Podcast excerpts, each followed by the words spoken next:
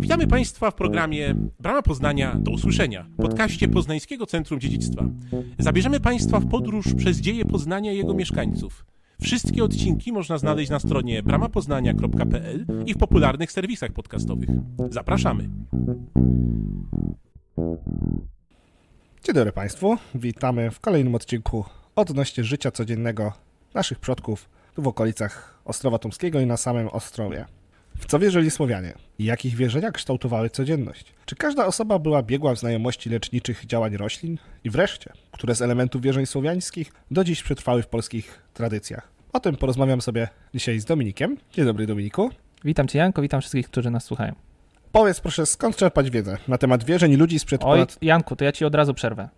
Okej, Bo jakbyśmy mieli mówić właściwie o religii Słowian tutaj na ziemiach polskich, no to za jakieś Mhm. 30 sekund możemy ten podcast śmiało kończyć.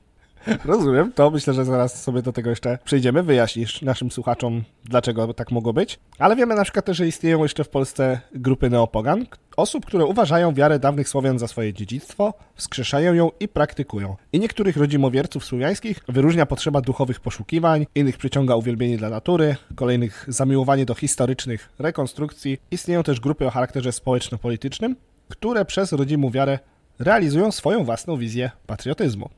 No tak, takie grupy rzeczywiście się pojawiają, ale pozwoli, że jednak najpierw skupię się na tym, co wiemy, Mhm. bo wiemy tak naprawdę o religii słowiańskiej bardzo e, mało. Nie zachowały się tutaj na ziemiach polskich jakieś rodzime teksty. Właściwie artefakty możemy policzyć na palcach jednej e, ręki. Tą dawną religię rekonstruujemy na podstawie zapisków kronikarzy, którzy nie zawsze, powiedzmy, było to w ich interesie, żeby jakąś tą wiedzę na temat tej religii pogańskiej rzetelnie e, przekazać, albo po prostu nawet nie rozumieli niektórych rzeczy, o których pisali albo sięgamy po kulturę ludową. To jest takie podejście profesora Aleksandra Geisztora, żeby właśnie w tych reliktach kultury ludowej doszukiwać się jakiejś pozostałości religii e, pogańskiej. No i też trzeba powiedzieć, że słowiańszczyzna to jest ogromny obszar. Ciężko mówić o, o tym, czy ta religia była na pewno jedna, wspólna we wszystkich obszarach. E, powiedzmy, to, co wyznawano nad Dniestrem, powiedzmy, a nad Łabą, to mogły być zupełnie dwie różne religie kształtowane przez różne czynniki. No ale jeżeli będziemy właśnie na podstawie tego, co wiemy, z, przez analogię z innych terenów, właśnie czy to z Połabia, czy z Rusi Kijowskiej, czy sięgając do kultury ludowej, wtedy dopiero możemy rzeczywiście mówić o jakiejś e, rekonstrukcji tej religii. Generalnie to ci przepraszam za tą dygresję, bo pytałeś o rodzimowierców. No rzeczywiście, no takie grupy, nawet poniekąd kościoły wyznaniowe powstają nie tylko w Polsce, na terenach e, słowiańszczyzny. No ale to kluczowy jest ten przedrostek neo, jeżeli chodzi o neopogaństwo. No on już sam wskazuje, że ten system wiary, on stracił swoją ciągłość. To nie jest kontynuacja, to jest jakby budowanie tego na nowo, bazując na tym e, po prostu, na tej wiedzy, no niepełnej od razu powiem wiedzy, którą mamy e, z przeszłości ta kultura dawnych Słowian była przekazywana przede wszystkim jednak w sposób ustny. Stąd niewiele mamy informacji na temat tego, jak dokładnie ludzie rozumieli świat wokół siebie, nie wiemy jak wyglądały wszystkie praktyki religijne, jak wyglądał ten panteon e, bóstw. To oczywiście wszystko na bazie źródeł staramy się jakoś rekonstruować na podstawie zapisek kronikarzy, wspomnianych już tych danych etnograficznych, no i też dociekań archeologów, dociekań antropologów. Rozumiem. Czyli w takim razie praca badaczy odnośnie dawnych wierzeń słowiańskich polega w dużej mierze na interpretacji tych jakichś szczątkowych informacji, które posiadamy, tak? No tak, tak, na, na bezrybiu i rak ryba, jak to mówią. Dokładnie. Okej, no czyli faktycznie odsłonięcie jakiegoś dawnego posągu, czy zebranie XIX-wiecznych ludowych opowieści to jedno, a rzeczywiście odnalezienie w nich echa starych wierzeń, czy odkrycie funkcji, to, no to już jakieś prawdziwe wyzwanie, no i duże, duże pole rzeczywiście interpretacyjne. Zdawać by się mogło, że Mieszko I wprowadzał chrześcijaństwo na ziemiach polskich całkiem sprawnie. Praktykach wierzeń słowiańskich istniała możliwość darzenia czcią innego Boga, gdyby ten miał okazać się y, silniejszy. Być może tak tłumaczył mieszkańcom Grodu, że ten nowy Bóg jest silniejszy od słowiańskich? Myślisz, że mogłoby się coś takiego No, wydarzyć? oczywiście muszę powiedzieć od razu, że nie wiemy, bo, bo, bo nic nie wiemy, co Mieszko tłumaczył swoim mieszkańcom oczywiście. No ale tak, na pewno widzieli pewne jakieś profity, które idą za przyjęciem nowej religii. Rozumiem, no ale też na pewno zakładamy, że jakieś, no też analogia po prostu z innych państw, że ten proces chrystianizacji czasami zachodził powoli, że jednak gdzieś jakieś sprzeciwy i bunty przeciwko nowej religii się pojawiały, ale tak właśnie powiedziałem, no wiemy to może nawet Tylko bardziej. szczerze, Janek, jakbym miał być tak szczery z tobą, to bym powiedział, że e, są miejsca, gdzie było znacznie trudniej, jak w Chinach, jak w Japonii. Na No tej tak. Słowiańszczyźnie oczywiście mamy przykłady buntów, ale tak generalnie ujmując, no nie było tak trudno to przełożyć jednak. Rozumiem. I tak, badacze sądzą też, że niektóre wierzenia mogły w niezmienionej formie przetrwać w ludowych przekazach aż do XIX wieku, kiedy no w końcu zaczęto jakoś bardziej tak formalizować, zbierać w jakiś bardziej usystematyzowany sposób. No i dziś właściwie w każdym święcie możemy się dopatrywać zwyczajów pogańskich. Czy mógłbyś wskazać jakieś przykłady? Oczywiście, tego mamy akurat bardzo dużo. Zasada była dosyć prosta.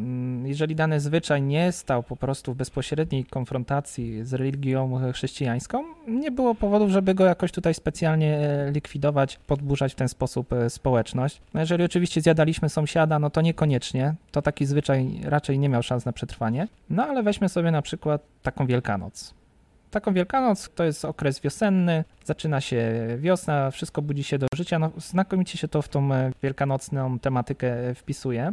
No i istniał tutaj na Słowiańszczyźnie zwyczaj e, jarych e, godów. No i w ramach tego zwyczaju na przykład farbowano jajka. Jajka, czyli symbol nowego życia, tak? Tak jak piskle wykluwa się z tego jajeczka, także my też na wiosnę się wykluwamy, no i jest to też jakaś figura zmartwychwstającego e, Chrystusa. Kiedyś te jajka oczywiście farbowano barwnikami naturalnymi, pojawiały się różne wzorki oczywiście, one jakieś, e, przypisywały się w jakieś funkcje nawiązujące do płodności, do jakichś e, zaklęć. To oczywiście Kościół katolicki też powiązał jakoś właśnie z tym zmartwychwstaniem. Poza tym w wielkanocnym koszyczku, czy też przy innych obrzędach, na przykład przy weselu, czy mamy jakichś gości, witamy ich chlebem i solą, no, samych Słowian był to symbol życia, oczyszczenia, bardzo ważny zwłaszcza podczas e, uczt. No i pozostał, jeżeli jesteśmy jeszcze przy tej Wielkanocy, zwyczaj śmigusa e, dyngusa, tak? Woda nie tylko zresztą w religii mm, słowiańskiej, w religii chrześcijańskiej zajmuje szczególne miejsce w obrzędach, no ale też wiąże się z lecznictwem, e, z magią, zwłaszcza z magią miłosną. No i takie przemoczone do suchej nitki dziewczyny dobrze im to wróżyło, jeżeli rzeczywiście miały to powodzenie. No i jest, jesteśmy wiosną, prawda, no to mamy oczywiście topienie marzanny. To też prawdopodobnie zwyczaj przedchrześcijański, przynajmniej tak wspomina, wspomina o nim Jan Długosz, Marzanna jako właśnie taka postać bogini śmierci, bogini zimy, która właśnie na wiosnę musi pożegnać ten świat.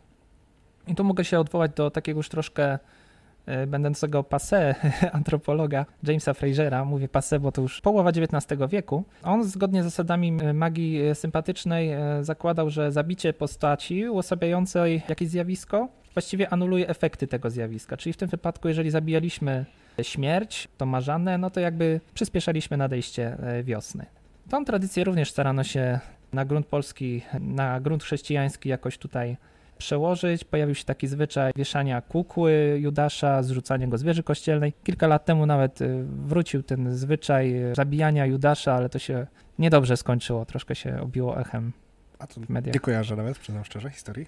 No, ten Judasz miał cechy troszkę semickie bardzo. Rzeczywiście, już kojarzę. I historię. to źle wyglądało. Zdecydowanie. Nie pochwalamy. No dobra, ale oczywiście najwięcej tych zwyczajów gdzieś nam się zachowało przy Bożym Narodzeniu, prawda? E, no to to również święto godów, tym razem zimowych.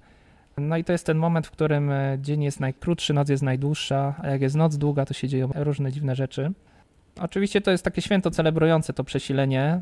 Poprzedza je oczywiście wieczerza. I w tą noc przesilenia bariera dzieląca świat duchów, świat żywych jest wyjątkowo cienka. Wtedy te dusze zmarłych jakby przychodzą do naszego świata, opuszczają zaświaty zachodzą do naszych domostw po prostu.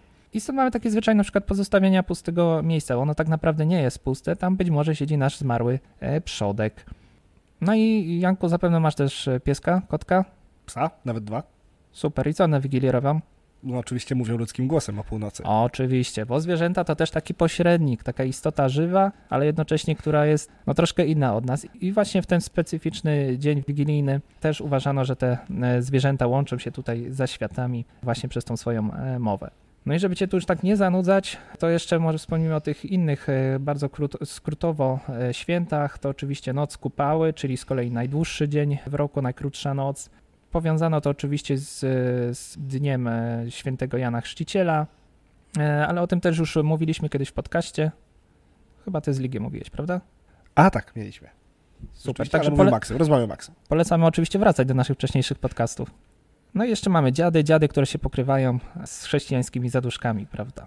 Dobrze, to dziękuję za ten wyczerpujący wykład w tym materii, że niby nic nie wiemy, ale jednak trochę symboli pogańskich sobie odnajdujemy. Przejdźmy teraz troszkę do innej kwestii. Wiem, że jesteś wielkim kinomanem i zakładam, że adaptację starej baśni w reżyserii Jerzego Hoffmana oglądałeś. No oglądałem, oglądałem, wolę książkę.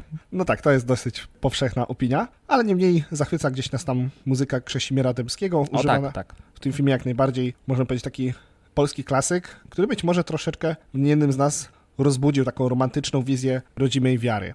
No i właśnie, rozbudzenie romantycznej wizji rodzimej wiary. Mamy też Wiedźmina, zarówno książki, jak i bardzo popularne gry i też serial, który pojawił się już na Netflixie, który gdzieś tam też... Jest drugi sezon już? Jeszcze nie, ale czekamy. No i właśnie, gdzieś też te rzeczy trochę tej naszej słowiańskości nam rozpropagowały, szczególnie na przykład myślę tutaj o potworach, czyli na przykład strzyga, która się gdzieś tam pojawia we wszystkich tych trzech rzeczach, jakieś południce.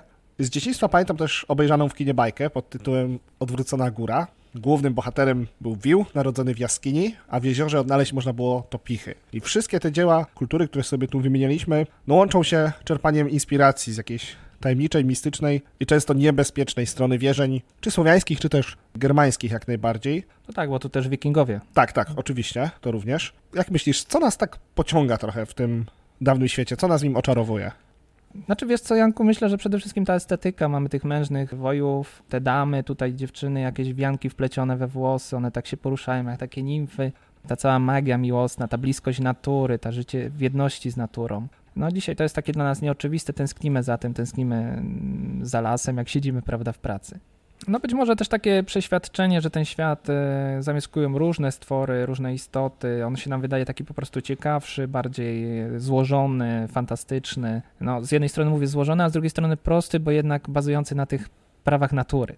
Trzeba powiedzieć sobie, że dla ludności zamieszkującej tereny tej dawnej Polski, no ta strefa sakrum nie była oddzielona od życia codziennego. No nie wychodziło się do świątyni czy świętego Gaju gdzieś tam raz w tygodniu, by się pomodlić, tylko to po prostu jakby mm, cały czas się tym interesowano, to wpływało na każdą dziedzinę naszego e, życia. No i według tych naszych e, przodków te bóstwa, demony żyły wśród nich, no i właściwie były, były tak samo sprawcze jak ci ludzie kontakt z bogami, ofiary czy poczęstunek były wręcz konieczne dla zachowania tej cykliczności w przyrodzie, zapewnienia sobie powodzenia. To trzeba było zrobić, żeby świat się po prostu nie zawalił. Natomiast wrogie działania tych bóstw tłumaczyły nieszczęścia, tłumaczyły jakieś kataklizmy, które się pojawiały.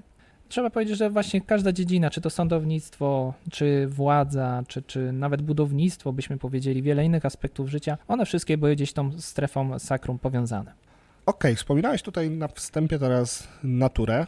Ibrahim Ibn Jakub pisał o Słowianach, o naszych tutaj ziemiach, też o pierwszych piastach, że w dużej mierze opieraliśmy się na rolnictwie, no czyli trudno o silniejszy tutaj związek z naturą. Tak, tylko ja od razu też y, przypomnę naszym słuchaczom, że Ibrahim w samych, na samych ziemiach polańskich nie był. On tak, nie był, dotarł nie był... do Pragi i jakby tam na podstawie relacji, co mu kto powiedział, to pisał. Tak, no rzeczywiście tak było, ale też zakładając inne jakieś nasze wykopaliska archeologiczne, wiemy, że rzeczywiście Słowianie na przykład w swojej diecie bardzo mocno opierali się na płodach rolnych, więc miało to dla nich znaczenie. Także na pewno powiązanie z naturą ich było rzeczywiście bardzo silne, więc ta kwestia rzeczywiście bóstw, które gdzieś tu się czy w jakichś gajach, czy w drzewach, czy nawet w wietrze pojawiały, to jak najbardziej miało sens w ich wypadku. No i pewnie rzeczywiście, tak jak powiedziałeś, mogliby tą cześć oddawać wszędzie, gdzieś tam na łonie mhm przyrody. No i właśnie, skoro tak religia była związana bardzo z naturą, jak wiemy też jest bardzo dużo roślin, które ma jakieś szczególne właściwości. Jak myślisz, czy wszyscy Słowianie mieli jakąś taką pełną świadomość, co te rośliny potrafiły, czy raczej byśmy szukali tu jakiejś wyspecjalizowanej grupy, kasty? No, kolejne trudne pytanie, trudne się wylosowało. E, I tak i nie oczywiście. Były oczywiście osoby, które się specjalizowały. To były wiedźmy, zwane czy też starowinkami. No wiedźma to już sama nazwa mówi, że to jest osoba wiedząca. Aczkolwiek trzeba powiedzieć, że to tak naprawdę nie zginęło, to jeszcze było bardzo długo obecne w XIX wieku, w XX. Ja ci nawet, Janku, powiem, że ja jeszcze mhm. kilka lat temu, będąc młodym badaczem etnograficznym, udając się w tereny wiejskie, napotykałem na tak zwane cioty, tak to się mówiło, na takie osoby, które po prostu leczyły właśnie w społecznościach wiejskich. Jeszcze 5-10 lat temu takie rzeczy były. A to jakiś bardziej konkretny rejon Polski? Wschód na przykład bardziej, drogi, czy w całej Polsce? Chciałoby się powiedzieć, że wschód, że gdzieś tam jakieś Podlasie, prawda, ale to było pod Gniezdem akurat. Spotkałem, o, spotkałem taką babcię właśnie, która, która leczyła, opowiadała mi o odpadających głowach, które potem przyklejali i tak dalej, i tak dalej. I jej córka w to bardzo wierzyła, i jej wnuczka też bardzo w to wierzyła, co babcia mówiła, więc spokojnie jeszcze jak ta wnuczka dorośnie, ta wiedza Kolejne tajemna pokolenia. gdzieś będzie przekazana. Także to nie jest tak, że to już wszystko minęło. Ale, dobrze, sorry za tą dygresję. Wracając do tematu, no oczywiście poza tymi wiedźmami, ciotami, wiedzącymi, jak, jakkolwiek je nazwiemy, no to też mniej więcej się orientowano, tak jak dzisiaj się orientujemy, mniej więcej, że, że, że wiemy, że cytryna jest dobra, jak jesteśmy przyziębieni, żeby sobie tutaj dodać plasterek. Podobnie było wtedy. No i taką rośliną, myślę, była na pewno e, bilica piołun. To był w wierzeniach ludowych taki amulet. Palono ją w czasie ognisk, kiedy trwała noc kupały. Piołun też był używany do przystrajania zmarłych, ich trumien. Towarzyszył nam też, kiedy te zwłoki opuszczały dom, to po prostu ten dom za pomocą piołunu okadzano. Kolejne roślino, te, te, też powszechna, to wierzba. Przywołuje nam e, szczęście, płodność, zdrowie, siły witalne. No bo przede wszystkim wierzba kojarzy nam się z odradzającym e, życiem. Kiełkuje wczesną wiosną. Wtedy co się pojawia na wierzbie? Mm, Bazie, czyli to też sobie kolejny raz odnośnik do Wielkanocy. Oczywiście. A bazie co mają? No te kotki takie. się- Kotki. Myślałem, że nie znasz słowa kotki. Znam. No ale to, to też jeszcze całkiem niedawno był taki zwyczaj, że kotki się zjadało, Mhm. żeby wyleczyć gardło chore na Tak, przykład, tak, nie? tak, też to znam jak najbardziej. No właśnie. No ale dobra, dosyć tych dygresji. Kolejne takie drzewo znamienne to oczywiście dęby. Dęby majestatyczne. No, no, na nas dzisiaj też robią wrażenie i nawet tam nie musi żaden duszek y, w tym dębie siedzieć, żeby takiemu dębowi oddać hołd, naprawdę. Robią wrażenie. No i oczywiście jeszcze lipa. Tak, e, lipa pełniła również ważne funkcje takie rytualne. Poczywano w jej cieniu jak Jan z Czarnego Lasu chociażby. Zresztą do dzisiaj się uważa, że energia tego drzewa daje jakieś e, siłę odpoczynku, prorocze wizje, lepsze sny na przykład, tak? Herbatka lipowa polecam.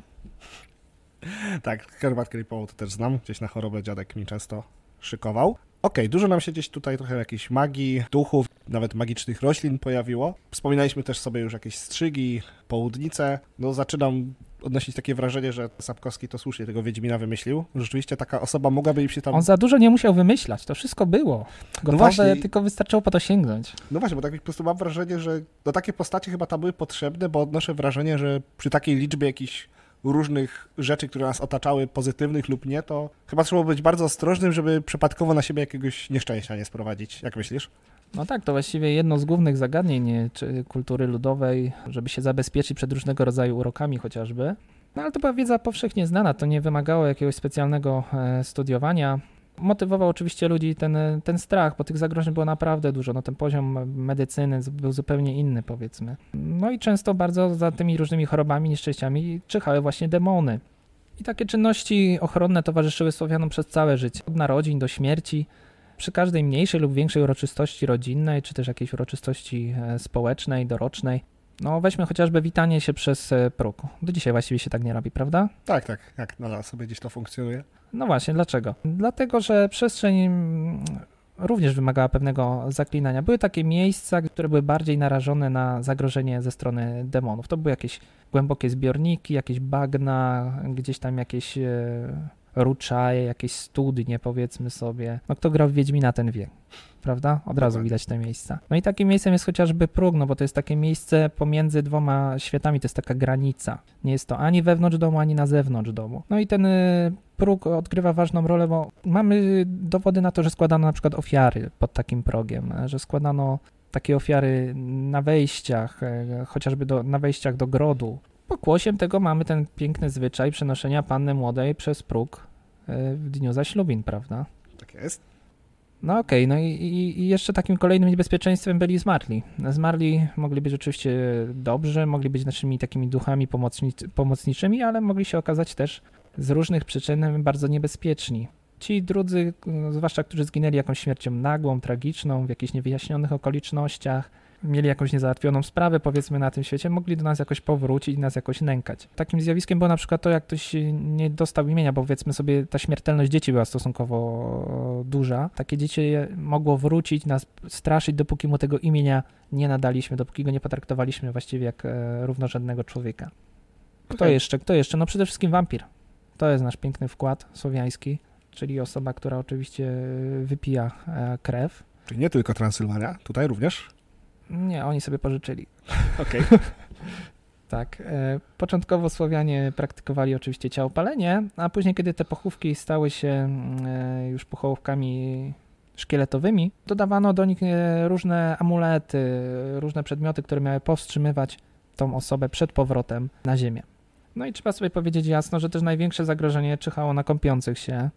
No podejrzewam, że dlatego, że mało kto potrafił pływać, ale wtedy tłumaczono sobie po prostu wtedy, że jeżeli nie mamy na sobie ubrań, no nie mamy na sobie amuletu, no to wychodzimy właściwie na żer różnych utopców. Tak, czyli bezbronnie po prostu nic nas nie chroni. Okej, okay, jakby tak już powolutku sobie też podsumowując to wszystko, co dzisiaj powiedzieliśmy, no patrząc na to, co tak nasi przodkowie wierzyli, te wszystkie jakieś demony, bóstwa, yy, siły przyrody, tak zakładam, że możemy oczywiście powiedzieć, że byli politeistami, czyli po prostu wyznawali yy, wielu bogów. Wiem, że są problemy, oczywiście, o czym zresztą, zresztą już powiedzieliśmy tutaj z panteonem yy, bóstw słowiańskich, szczególnie powiedzmy tym naszym tutaj, nazwijmy to, Fyrtlu poznańskim. No tak, właściwie możemy powiedzieć, jak wyglądała religia Słowian Połapskich. Mhm. W dużej mierze możemy rekonstruować, jak wyglądała religia Rusi Kijowskiej. Nawet dla Bułgarii możemy się pokusić, bo tam później e, różnego rodzaju herezje gdzieś na tych e, pogańskich wierzeniach bazowały. No ale tutaj rzeczywiście mamy problem. Okej, okay, czyli ale coś byśmy sobie spróbowali wymienić, może chociaż na przykład właśnie jakoś poprzez analogię do tych w miarę nas otaczających plemion? Dobrze, dobrze, tylko od razu robię duży nawias. Oczywiście, robię... Duży nawias, e, duży cudzysłów, no ale tak, spróbujmy. No to jak e, mówimy już o całej Słowiańszczyźnie, to z pewnością mamy kilka takich wiodących e, bóstw. Mamy Peruna, mamy Świętowita, Swaroga, mm, może jeszcze warto wspomnieć Mokosz. Mhm. No dobra, Perun uznawany był jako takie bóstwo naczelne. Jego przymioty właściwie wiązały się z siłą, z potęgą militarną. E, był panem obfitej, życiodajnej burzy, dużej ulewy oczywiście. Był bogiem grzmotów, bogiem e, piorunów. E, no i go przede wszystkim znamy oczywiście od Słowian połapskich, to było ich takie główne bóstwo. I pytanie oczywiście, czy taką popularną miał, miał też na całej Słowiańszczyźnie. No niektórzy go tutaj, chociażby Aleksander Gejsztor, chyba taki najważniejszy dla badań nad mitologią słowiańską naukowiec, utożsamiają świętowida z ruskim Perunem. Ja bym aż tak daleko może nie szedł, ale Perun rzeczywiście też gdzieś tam wiązany, oczywiście, choćby mamy dzisiaj słowo piorun, prawda? Stąd tak. się wywodzące, więc e, też jakieś takie przymioty bardzo do świętowita miał e, podobne. Kolejna bogini, no to może Mokosz. Już sama nazwa nam się trochę kojarzy z, z takim kultem e, Matki Ziemi, takiej pradawnej istoty. E, Swaruk to z kolei oczywiście bóstwo związane z ogniem, z kowalstwem, ze słońcem. Niektórzy zakładają, że, nie, że nazwy miejscowości, takie jak e, chociażby podpoznański Swarzędz, Swarożyn, Twarożna Góra, no, że one gdzieś tu też do kultu tego boga Swaroga e, nawiązują. No ale oczywiście jeszcze raz zaznaczę, nie mamy pewności, że wszystkie te bóstwa były jednakowo czczone na terenie całej Słowiańszczyzny. E, niektóre mogły występować lokalnie, mogły występować pod innymi imionami, mogły mieć niższą rangę, mogły być po prostu gdzieś demonami, bo oczywiście wszystko, co się działo w, w życiu ludzkim, przypisywano działaniu różnych e, bóstw czy też e, demonów. No, zwłaszcza tu, jeżeli chodzi o choroby, no one powodowały bezsenność, dusiły nas w śnie. Kojarzy dusiołka leśmiana? Tak, tak, jak najbardziej był. Oczywiście, dostałem za niego jedynkę, bo mi się nie chciało. Współczuję. Interpretować. No trudno. Dlatego dobrze go pamiętam. No oczywiście te demony zsyłały nam choroby, kusiły do złych czynów, do samobójstwa nawet, męczyły nasze zwierzęta. Tutaj nie, nieodzowny oczywiście kozodój, który nam potrafił wszystko wydoić w nocy i nie było mleka. No a nawet y, demony odpowiadały za to, że, mi, że mieliśmy nieporządek y, w domu, także jak coś zgubiłeś, jakieś klucze czy coś, no to było na kogo wygodnie zwalić. No ale sięgnijmy po takich bardziej popularnych Oczywiście Południca. No znowu Wiedźmin, prawda, trochę? Tak, no czyli jeśli dobrze kojarzę, to kojarzona po prostu z udarem słonecznym dzisiejszym. Tak, oczywiście. No, no po prostu było za ciepło i ktoś mógł upaść, e, zwłaszcza, że ona się pojawiała w samo południe, wtedy miała najlepsze warunki, powodowała zawroty głowy, omdlenia oczywiście. No i zresztą uważano też, e, że w takie południce wcielały się przede wszystkim jakieś e, młodo zmarłe panny młode. Też znamy z Wiedźmina. Też, dokładnie. To tak myślę, że na koniec, patrząc z perspektywy poddanych Mieszka pierwszego, którzy rzeczywiście zakładamy, że mieli przepotężny ten zbiór bóstw, demonów i tym podobnych rzeczy, to rzeczywiście gdzieś chrześcijaństwo mogło im się wydawać dziwne, może właśnie jakieś też trudne, więc też mogło różne być faktycznie losy jego wprowadzania tutaj, chociaż tak jak powiedziałeś, no nie tak ciężkie i trudne jak na przykład gdzieś w krajach azjatyckich. No bo no nie oszukujmy się też, prowadzenie chrześcijaństwa tutaj przez Mieszka było z punktu widzenia politycznego posunięciem dobrym. Czy ja też bym się tu sk- skłaniał do tezy Dariusza Sikorskiego, Mhm. mm, który stwierdzał, że no to wprowadzanie nowej religii nie było takie trudne, bo jednak ta stara religia nie była aż tak mocno rozwinięta. No powiedzmy sobie, czym innym jest wprowadzać e, chrześcijaństwo na terenach, gdzie mamy buddyzm, gdzie mamy islam. No tak, czyli religie dużo silniejsze rzeczywiście. No i tu mamy też to wątek, o którym powiedzieliśmy, czyli chrześcijaństwo było wprowadzane, a jednocześnie pozwalało te niektóre rzeczy jeszcze pozostawić. Czyli jak ktoś na przykład właśnie te bazie chce sobie łykać, no to może sobie No można nadal... było znaleźć kompromis jakiś, nadal tak. to zrobić, Można jasne. było postawić i, i diabłu świeczkę, nie, na odwrót. Panu Bogu świeczkę Tak. diabłu ogarek. Diabło ogarek, no właśnie, tak jak powiedzieliśmy, nadal przenosimy gdzieś pannę młodą przez próg, więc rzeczywiście no to mogły być też takie tutaj korzystne elementy, że gdzieś to chrześcijaństwo się jednak pozwalało na pewne przeplatanie się z miejscowymi No, Aczkolwiek też musimy pamiętać, że rzeczywiście tam, gdzie szło coś naprawdę już istotnego, jak chociażby kwestie postów, no to tutaj była pełna bezwzględność. To ten słynny przykład Bolesława Chrobrego, który te Mhm. zęby nam e, za nieprzestrzeganie postów wybijał. No tak, rzeczywiście. No to też tak sobie już trochę mówiliśmy przy tym podcaście, że zawsze gdzieś ta kwestia osób, które są nowe w jakiejś wierze, które chcą zawsze się też bardzo y, wykazać i pokazać, jak bardzo są gorliwe.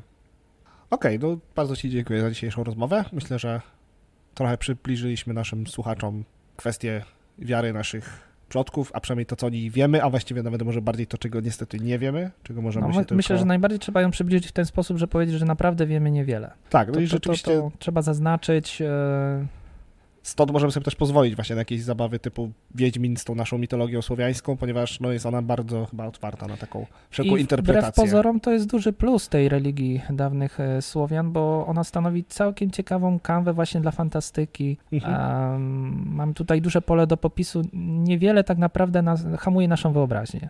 Więc może rzeczywiście patrzmy też trochę w ten sposób, e, jako takie źródło inspiracji. No tak, rzeczywiście i miejmy nadzieję, że gdzieś będziemy mieli dalsze kulturowe odnośniki do tych wierzeń, które dobrze rzeczywiście wykorzystają tą bazę, tak jak wspomniałeś, no właśnie, mało w niej hamulców i rzeczywiście można sobie pozwolić na dużo. Na dzisiaj to już wszystko. Dziękuję Ci, Dominiku, jeszcze raz za rozmowę. Również Ci, Janku, dziękuję za gościnę. Do usłyszenia. Do usłyszenia Państwu. Zapraszamy na kolejne odcinki.